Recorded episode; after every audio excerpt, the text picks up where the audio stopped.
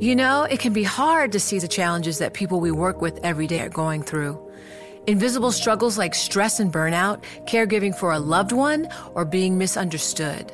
But insight, awareness, and empathy will help us better see the issues they're dealing with. And that can make us and our companies healthier too. I'm Holly Robinson Peete. Join us on The Visibility Gap, a new podcast presented by Cigna Healthcare.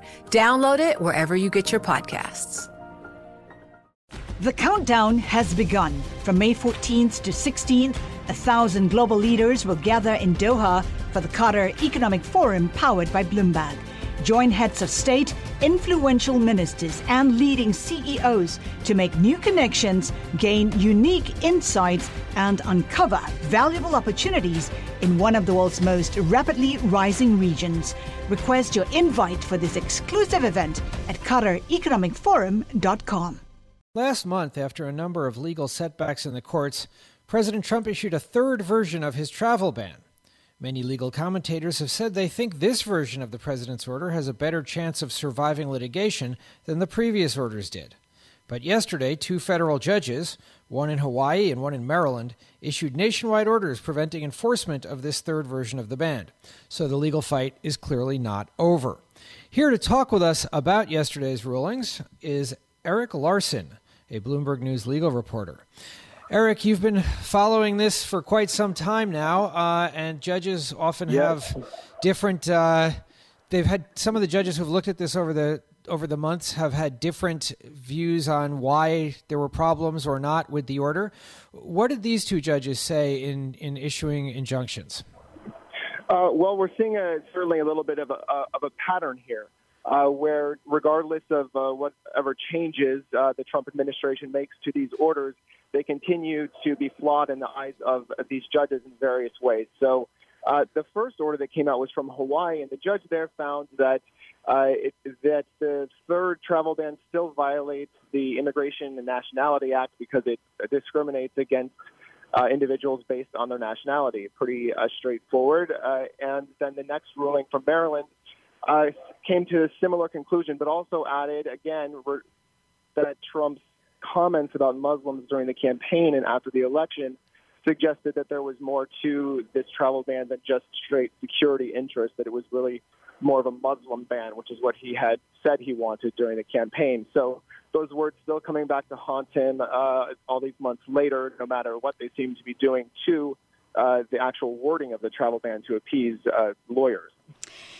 Eric, tell us how the judge in Hawaii found that the administration didn't show a link between a person's nationality and the threat that he or she posed, even though the administration tried to do that with showing how that particular country would cooperate or not, and other factors such as that.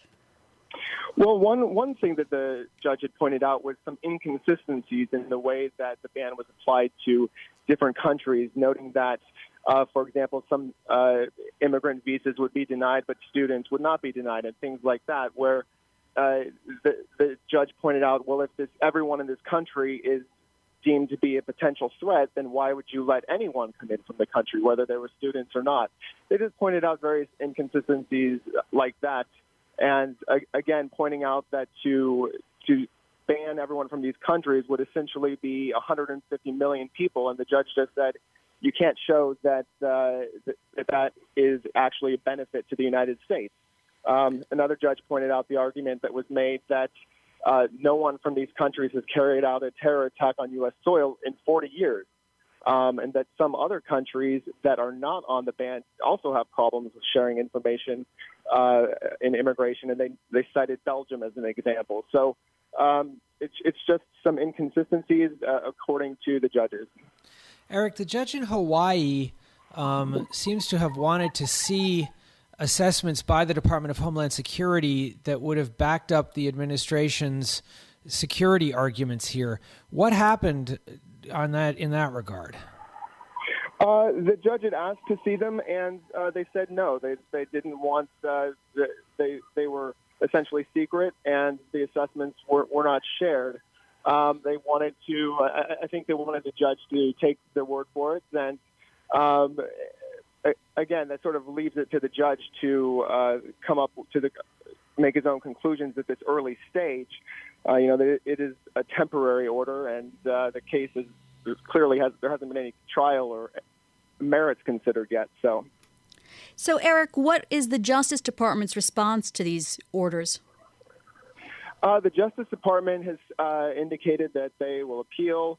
Uh, not not terribly surprising. The, the, White House also says they're confident that they will prevail if it ever reaches the Supreme Court. Uh, so they're uh, defiant against uh, the judges, and they've vowed to keep fighting. Um, and it, it, remains to be seen uh, what will happen once we get a, a, full trial on, on these allegations. Well, speaking of that, kind of on timing, Eric, what you know, what kind of timing can we expect? This has been going on for a while. It's obviously a high priority for the Trump administration, and they're raising serious questions about national security here that have to be considered. How, you know, what's going to happen in a reasonable period of time? Are the courts going to be hearing these cases more quickly?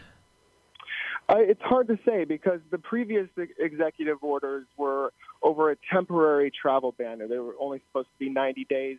Uh, this is, this doesn't have that sort of limitation, so there may actually not be as much uh, reason for the judges to rush it. Um, I'm sure that both sides would be happy to have the case rushed, though, to uh, some sort of conclusion.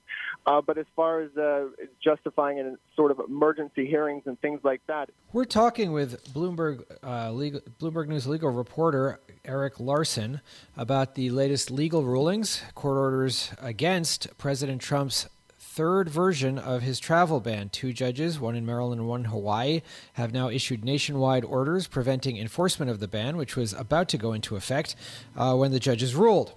Uh, they've ruled that it impermissibly discriminates on by nationality or by religion, and uh, the legal fight over the bans will continue. Eric, uh, the judge in Maryland seemed to make a fair amount out of the way the president's tweeted about the subject of the travel ban and why he believes it's needed. How much impact did the president's tweets have in these cases? Um, it's had a lot of impact. I think it's probably made all of the difference, uh, to be honest, especially with the, the, first and second versions of the travel ban, uh, because those uh, those rollouts were also a little bit flawed and, and had other problems with them, whereas this one was supposed to be pretty watertight. But these comments and these tweets uh, remain. And the judge in Maryland uh, highlighted, you know, several of them in, in his ruling issuing this temporary restraining order against the ban um, you know, including one from uh, December 2015 when he put a statement on his campaign website saying his statement on preventing Muslim immigration, uh, which pretty clearly spells out a desire to stop people from a, of a particular religion from entering the country. Um, and then a few months later, in a Fox Business interview, he pointed out, uh, and quote, "We're having problems with the Muslims, and we're having problems with Muslims coming into the country." Unquote. So uh, he made some statements like that that there's really nothing you can do to dress those up, and uh, all these. You know, a couple of years later, here they are being quoted in this ruling yesterday. So, um, and then the judge also noted that the addition of North Korea and Venezuela, obviously not Muslim majority countries, the judge said does not persuasively show a lack of religious purpose behind the proclamation. So clearly, these are uh, serious problems that, that I'm sure will follow him to the Supreme Court.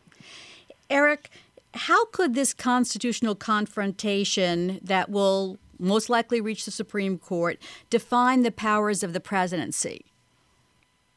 Uh, well, it's a, it's a pretty uh, specific area of, of power, whether, whether or not uh, the president has complete authority over who, uh, which immigrants can and cannot enter the country. Um, the power is is pretty broad, and I think that the judges have uh, have always uh, agreed with that, but there are, are limits. Um, you know, one of the judges yesterday, the one in Hawaii, said that the, the federal laws do not give uh, do not give the president uh, unbridled discretion to do as he pleases. Exactly the way he phrased it. So, uh, but there are you know Trump's supporters say that he basically has a blank check to do whatever he wants with immigration. And uh, this question really hasn't come into focus in quite this way until now. So the Supreme Court weighing in will, will surely have an impact on future presidencies in regards to immigration. Well, Eric, you know, let, us talk about the, the path we might be on here. The Supreme Court kicked back one of the cases to the to the lower, uh, dismissed one of the cases that was pending before it about the previous travel ban. Um, I guess uh, you know one can speculate on the grounds that they figured we might as well let the lower courts look at this third travel ban before we we actually address this thing. Um, do you is are the lower courts the, trial courts that have ruled here are they likely to hold trials or some kind of motion practice now or is it more likely to go up to appeals courts right away? That is a, that's a great question. I think that a, lot of the urgency from the previous uh, executive order legal challenges were because of uh, the bans were, you know, had these, these 90 day time limits, and there was a, a, sense of real urgency. I don't know if that same amount of urgency is here now. It's, I think it's really going to be up to the courts to decide how much this is in the public interest, and they very likely may want to rush these uh, for just that reason. But clearly, you know, it seems like the public and maybe the government and the challengers want to have um, these cases advance a, a little bit more um, because I don't see either side really giving up. Eric, did you sense any sort of sarcasm in Judge Watson's opinion? He said professional athletes mirror the federal government in this respect. They operate within a set of rules, and when one among them forsakes those rules in favor of his own, problems ensue. Yeah, I, I think that clearly seems sarcastic. If I remember correctly, that was the first paragraph in in his uh, his order. Um, I, I wasn't quite sure what he was making a reference to. You know, recently Trump has had some uh, some issues with the NFL, for example. You know, I don't know if he was trying to make a, a reference to that, um, but uh, clearly Judge Watson has been deeply involved in uh, in this uh, this issue from the beginning, and uh, I think you know he knows what the president's view of him is, and uh, I think he clearly wants, was sending a message with that, um, and sarcasm was surely part of it. Well, Eric, in about thirty seconds or so, you know the um, the the advocates keep winning, but when it got to the Supreme Court, the Supreme Court kind of gave the Trump administration a limited win and let the ban go into effect on a limited basis. How confident are immigration advocates that they're going to be able to win this legal fight?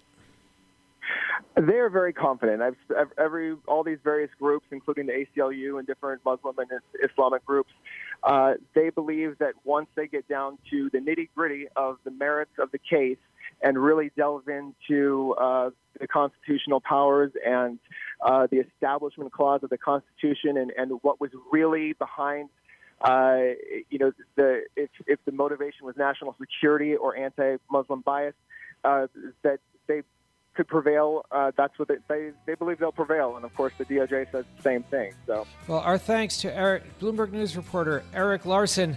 More to come on this one, that's for sure, as the cases wind their way through the courts. Coming up on Bloomberg Law, more than 20 states and cities are urging the D.C. Circuit to decide a case about the legality of the Clean Power Plan in the hope that it'll stop the Trump administration from repealing it, at least from repealing it quickly. That's coming up straight ahead on Bloomberg Law. This is Bloomberg. The countdown has begun. From May 14th to 16th, a thousand global leaders will gather in Doha for the Qatar Economic Forum powered by Bloomberg. Join heads of state, influential ministers, and leading CEOs to make new connections, gain unique insights, and uncover valuable opportunities in one of the world's most rapidly rising regions. Request your invite for this exclusive event at QatarEconomicForum.com.